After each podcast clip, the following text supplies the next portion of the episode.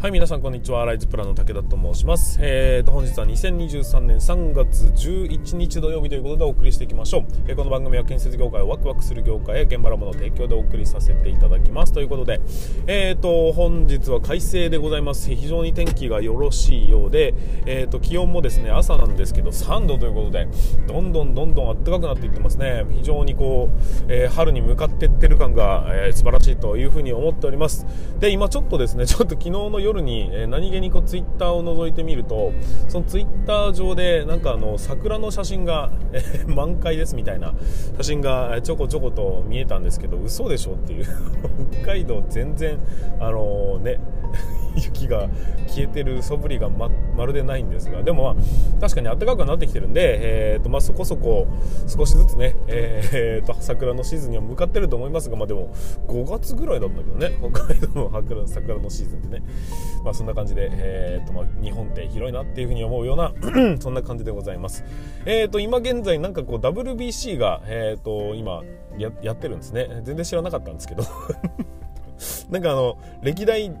視聴率第2位みたいなそんなことを言ってるって言ってるってよって奥さんに言われてなんか今やってんのみたいな話になったっていうそんな感じでございます、えー、全然ねあのビジネス以外のあと建設業以外のニュースとかもう本当に興味がないんだなっていうふうに思っておりますけどダメですね。本当にこうね会社員としてやってればねこうそういうきっと話題性も上がってくるんでそういうエンタメだとか、まあ、スポーツだとかもある程度こう情報を仕入れるように意図的にしてたんですけども、えー、それがなくなって1人でやるようになったらもう世間話とかね、えー、そういうものもあまりないわけですからだとしたらもうまあ自分を持ち上げるようなねそういう情報に触れといた方が得だよねっていう風になってしまって結局として全然知らなかったっていう。で昨日は昨日でなんかあれですね韓国戦やってたんですね。で韓国戦なんかものすごい大差で勝ったっていうことなので、まあ、嬉しいなっていう風には思うんですけども、まあ、知ってたからとか知らなかったから何ってことはないんですけどもね。でもまあ日本人としてそのぐらいの知識はあるべきだなって思ってちょっと今考え直したというところでございます。皆さんちゃんと情報は知れておきましょうね、えー、時代に取り残されてしまうなというふうに思っております。はいそんな感じで、えーとまあ、今ねうんとそんな情報収集というこのいろいろやっていてたまにね、えー、これ面白そうと思った技術を、えー、とのなんだっけ GLA の方に現場ラボアカデミーの方に投げていたりもするんですけどもやっぱね日進月歩でいろんな技術がま進んできてるなっていうふうに思っておりましてこの間ちょっとピックアップしたのは、えーと、ドローンを使ってあの幼獣をする。要は20キロとかのものをあのわーんと移動してしまうというような感じ。ドロドローン自体に何かをつけるんじゃなくてドローンについてるホイストにピタッとこうなんか結びつけてそれを運んでいくっていうような、まあ、ちょっとした運搬にはめちゃくちゃ使えるよねっていう風な感じが非常にしました。でまあもっともっと気軽に使えるようにならないとなかなか普及は難しいのかなという風に思ってはいたんですが、えー、だけど今ね、あのー、食料配達とかそういうものに関しても今ドローンが活用できるんじゃないかっていうところで模索していてそれ本当にあの街中をドローンが飛び回るような状態になればすごくこう、うんと便利さは広がるというふうに思うんですよ。あの要は何て言うんでしょう。現場例えば現場の話をしても現場になんかこう雑資材みたいなものっていっぱい頼んだりするじゃないですか。あの雑資材屋さん資材屋さん建材屋さんですね。に例えばそのな釘をくださいってなった時にその釘をいちいち来なきゃいけなくてっていうそのやり取りではなくてブーンとこうドローンが飛んでくるみたいな感じになれば本当本当にこう今お願いしますって言っても今届くみたいな未来が実現していくんじゃないかなっていうふうに思ったりして建材屋さんとかもねぜひそういうのを取り入れていただきたいですし、まあ、ちょっとねまだあの法の規制がうんとうまくいってない部分もあるのでなかなか、あるんですけどいろんな問題はあるんでしょうけどもなんかその万が一落ちた時に誰が責任を取るっていうことができないんで、えーと、道路の上しか飛ばせられないとかね、えー、信号機で止まらなきゃいけないとかねもう謎の 法律がいっぱい決まりがなんか出てきてるみたいなんですけども、まあ、どんどんどんどんこう活用の幅が広って広がっていってほしいなっていう思う反面あんまりこういっぱい飛び回る社会っていうのはうるさいんじゃないかなと思ってそのブーンってずっと言ってるからあれがどうにかこう静音化してくれれないくれないとうんただただこうそこら中にこうヘリコプター飛んでるような状態になってしまいますんでそんなね高度じゃないからより一層こう音が聞こえやすいでしょうしね。うんちょっと音の、えー、を軽減できる何かをね、えー、開発していただければいいのになっていう風なところが今思うところでございますという感じです。はいということで、えー、本日も、えー、なんかもうよくわかんないスタートになってしまいましたが本日も進めていきたいと思います。準備はよろしいでしょうか？それでは本日も進めていきましょう。えー、と違うな、え、今日もいいんだよね。はい立ち入り禁止の向こう側へ行ってみましょう。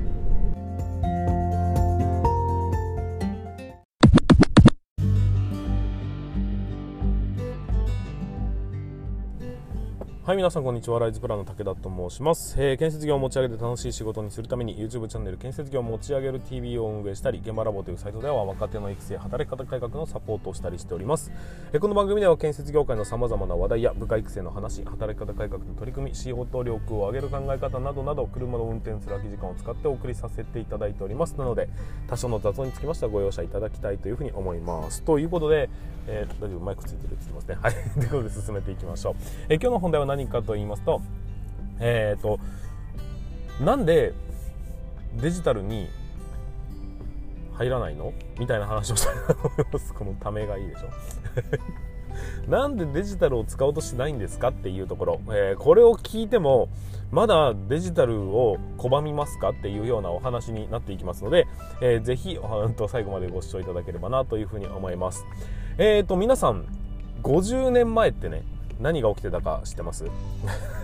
知らないよね、え僕は今42歳になりまして、えーと、僕の生まれる、まあ、やや10年ぐらい前ですね、まあ、1970年代と言われる、えー、年、えー、世の中はどうなってたのかっていうところをちょっとだけ、えーと、掘り下げてみましょうというところなんですけど。まあ、いろんなね、え出来事が起きてはいたんですが例えば、うんとなんて言うんでしょうか、今ね、ちょっと車を止めてずっと読みながら行ってますが、えーと、まずは、マクドナルド第1号店が銀座にオープンした年だそうです。なんていうのか分かりますか？ちょっとずつこう、へーって思っといてくださいよ。えー、仮面ライダーなどがスタート。あ、なるほど、ここからしたんですね。はい、第1次オイルショック。おー、なんかもう教科書に出てくるような白黒の時代じゃないですか、これ。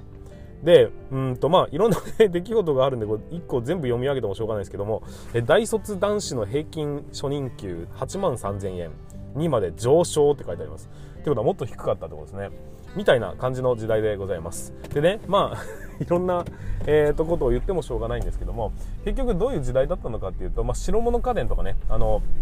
テレビとか、えっ、ー、と、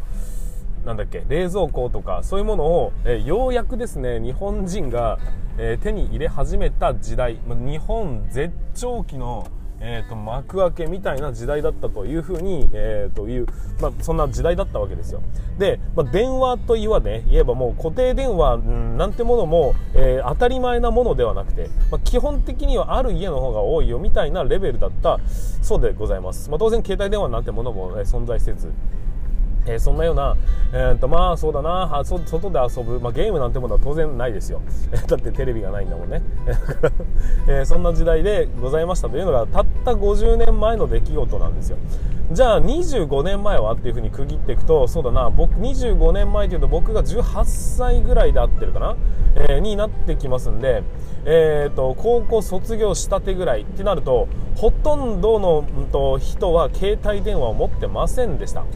で、まあ、一応ねポケベルが全盛期からちょっとこう携帯に移行したかなぐらいな感じだったんで、まあ、電波なんてものはほとんどないですよ。今から考えるとね、えー、3, 3バリさんみたいな言葉が、えー、登場したのがそのちょっと後ぐらいになると思うのでうんそうだな。超不便ですよね。今からすると。で多分プレイステーションはあったと思う。みたいな感じです。まだまだブラウン管ですしね、えー、テレビはあの、リモコンはありましたよ。ありましたけどまあそんな感じですよ。そんなレベルですよ。で車だって EV な EV だとか、まあ、ハイブリッドなんてものは全く存在してます。ハイブリッドはハの字もないですね。というような状態でございました。でちなみにですけどもあの回線ってね今は 5G とかっていうところまで行ってるんですが一番最初は何だったのかっていうと ISDN 回線ってやつだったんですよ。でその次が、えーと、ADSL 回線って言ってそこで結構ね飛躍的に ISDN に関しては画像すら、えーと、パソコンでダウンロードするとか読むことがパッパッパッパって上から順番に降りてくるみたいな感じだったんです。で ISDN から ADSL に変わってようやく画像はポンと出ると。だけど音楽とかねえー、っとあとは動画なんてものはもう持ってのほかでフロッピーディスクみたいなものがまだ存在してたようなそんな時代でございました。僕が入社した時にはですね、まあ、2003年かな？に入社したんですけどもその時にも、えー、パソコン自体は一応ありました。ありましたがもうなんかでっかいノートパソコンでもうね今考えると絶対こんなんで仕事したくないなっていうような、えー、状況なものでしたし一応携帯電話はその頃は使ってました。もう頻繁に使ってました。だけど本当にいわゆるガラケーと言われ言われるやつですね。を使ってましたよと。いやそんな時代ですよ。でそこから、えーと、3G っていうものが出てきてちょっと動画見やすい感じにはなったけど、まあ、それでもまあ見る気にはならんというようなレベルです。でその後 4G が出てきていよいようんと SNS 時代の到来ですね、えー、それが、えー、到来してきてでまあ、YouTube とかをね、えー、気軽に見れるようになりましたっていうような感じなんです。まあそうですね。そのような時代が今25年ぐらい前に起こってた出来事ででそこから今え現在に至ってもう何でしょうか。NFT だのドローンだの AI だのっていうのがバタバタバタバタと新技術をして、まあ、活用レベルまで来てるというような話になっていくんです。で今後出ていく社会ってまあいろんなことが考えられますが建設業界においてはまあ 3D プリンターみたいなものがえガンガン出ていくでしょうとかあとはドローン技術がどんどんどんどん、えーと進んでいくででしょう。AI による、え解析だとかも進んでいって仕事の、うん、と質が上がって量は減るでしょうと。いうような感じにどんどんどんどんシフトしていきます。でこのスピード感分かりますかね。たった50年間であの携帯の毛の字もなかった状態だったんですけど、えー、そこから一気に飛躍して今現在の生活に至るまでたった50年なんです。っていうふうに考えていくと当然進化のスピードっていうのはムーアの法則というものに、えー、を聞いたことあるかどうか分かりませんが、えーと、すごいスピードで成長してます。でこれからコンピューターの質っていうものも、えー、量子コンピューターみたいなものが、えー、少しずつね小小規模化してくると皆さんに普及する時代っていうのもやってくるのかもしくはもうそういう形でもなくなるのか分かりませんがどんどんどんどん時代っていうのはまあ進化してるってことです。でこれからね先じゃあということでこれから25年経ったらもしくは50年経ったら一体この世の中どうなると思いますっていうのをちょっと考えてみてほしいなと思うんです。まあ世の中っていうとなかなか難しいんで建設業界って話になると今現在でもう、えープリ 3D プリンターで何でしょう確認申請が下ろせるみたいな話になってきている状態になってるんですよ。当然これね、えー、大型な建物だとかにも流用できるような、えー、と今はね機械でしょうけどこれから装置とか仕組みみたいなことになっていって、えー、といろんなことね活用できるようになってくるのはもう目に見えてますよねというところを考えていくと50年先ってね本当に、えーま、漠然と考えてもロボットみたいなものが建物を建てる主役になっていて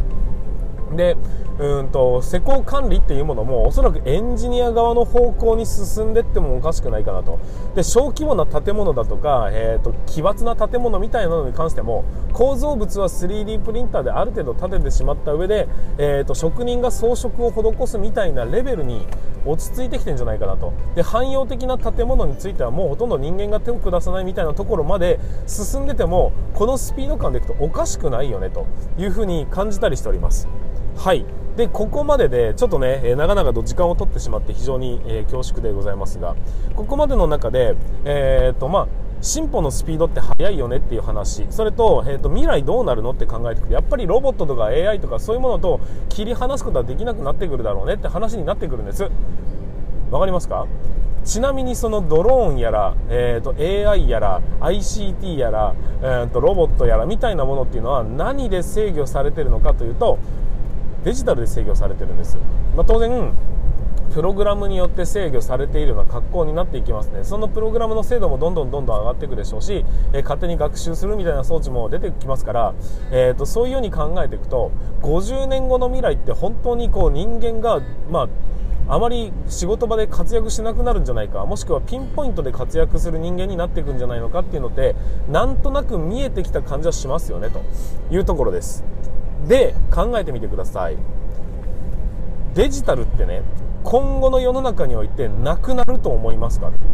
絶対になくならないんです。でこれからどんどんどんどん進んで、えーと、人間の世界をより便利により、えーと、高度な、え技術に切り替えていくのがこのデジタルの技術だと思うんですよ。ってことはもうデジタルの社会にこれからどんどん進んでいくっていうのはもう見えてるわけですね。だからこそ、えーと、少しでも便利にというか少しでももっともっと、ね、効率的なことできないかみたいなところでデジタルの活用だとかが、えー、進んできてでそれによって AI を部分的に取り入れてみましょうかみたいな感じで効率化していくっていうやり方が主流になってきてるんです。なんで主流になってるかっていうとだって50年後見据えた時にそのぐらいのことはもう分かるでしょというような感じです。でそういう風になってくんであれば当然今現在僕らが何をしてるのかというとその方向に向かって進んでいかない限り50年後の未来には、えーと、完全にあいつら何やってんだっていうことになりかねないわけですよね。だからこそ一個ずつ一個ずつ一歩ずつ一歩ずつ、えーと、挑戦をしながらこっちもねいろんなことを取り入れてやっていかなければいけないっていうのはもう見えてますよねっていう話なんです。にもかかわらずデジタルを取り入れることができないこの建設業界っていうのは本当に大丈夫かなっていうふうに思っていくわけですよ。今までのやり方が正しいのか間違ってるのかって言われるとやり方自体は合ってるんですよ。その今まで培ってきていろいろね効率化してきてるんでもうこれ以上削り落とすことができないぐらいまで、えー、ともうね今のやり方っていうのは出来上がってるんです。出来上がってるからこそ次に進むことができないんですよ。分かりますかね？一旦それを捨て去ることが怖いし、えー、ここまでやせっかくやってきたのにみたいなことになっちゃうから怖いんです。だけど今の仕組みだけを見て正しいか間違ってるのかっていうのを判別するとそれは正しいに決まってるんだがそれが正しいからといってやり続けるのは違うよっていう話を僕はね強く、まあ、最近はずっとし続けているわけです。だからそうではなくて今のやり方が正しい。だからこれをもっと磨こうというんじゃなくて未来どうなっていくのかなっていう考えのもと今のと、やり方だとかはどうなんだろうかっていうのを考えなければいけないです。今が出発地点にして未来に進んでいくとえー、っと進歩ってものは訪れないんですよ。未来こうなるだろうもしくはこうなってほしい。だから今何を今の使える武器は何なのかそして新たに手に入れなければいけない武器は何なのかっていうのを整理整頓してじゃあいらないものはこれね必要なものはこれねもっと学ばなきゃいけないものはここねっていう風に整理をしてそして50年後のねもう漠然とロボットが動いてんだろうなの社会に向かって少なくとも足を向けていかなければいけないけないというのって間違いのないことだと僕僕は思うんですよ。まあ、少なくともそのデジタルだとかっていうものに、えー、拒否反応を起こしている会社だとか人に関しましては、えー、とこれからの社会はどんどんどんどん生きづらくなっていくでしょうというのは予測できます。で僕はまそれがね、まあ、好きになってきたんですよ。僕も嫌いだったんですけどね、えー、だんだん好きになってきてで結局うんとそういう時代になってきた時にそれを楽しむことができるっていうような感じになっております。だけどうんとそれを拒み続けると結局進歩もありませんし、え、今のやり方に執着しなければいけないですし、えーと、なんならこれが進めば進むほどもっともっと出るに出れない状況っていうのが出てきてしまうんですよ。だから新しいものが出てきたならばうんととりあえずやってみるっていう。そういうやり方をしてで面白そうなら取り入れていくっていうような感じで少なくともチャレンジをして一個ずつ前に進んでる感覚っていうのを手に入れながらね、えー、一歩ずつ進まなければいけないんじゃないかなっていうふうに思うんです。もう一回言いますよ。50年前どうでしたかっていう。そして50年後どうなると思いますか。そう考えてた時に今やるべきこと今進むべきことっていうのは絶対に見えてるはずなんです。で今逃すと,、えーと、歴史の中でね今が一番古いですからね。から今逃すとあのもう進みづらくなるのは目に見えてるんです。だからちゃんとこの流れに乗るべく、えーと、分からないものはしっかりと考えて学んでいかなければいけないというふうに僕は思っております。というお話でございました、まあ、建設業界が遅れる理由というよりは、えーと本当にいいんですか？このままでと。いうような感じのお話をさせていただきました。ということで本日も最後までご視聴いただきましてありがとうございます。また明日の放送でお会いいたしましょう。それでは全国の建設業の皆様本日もご安全に。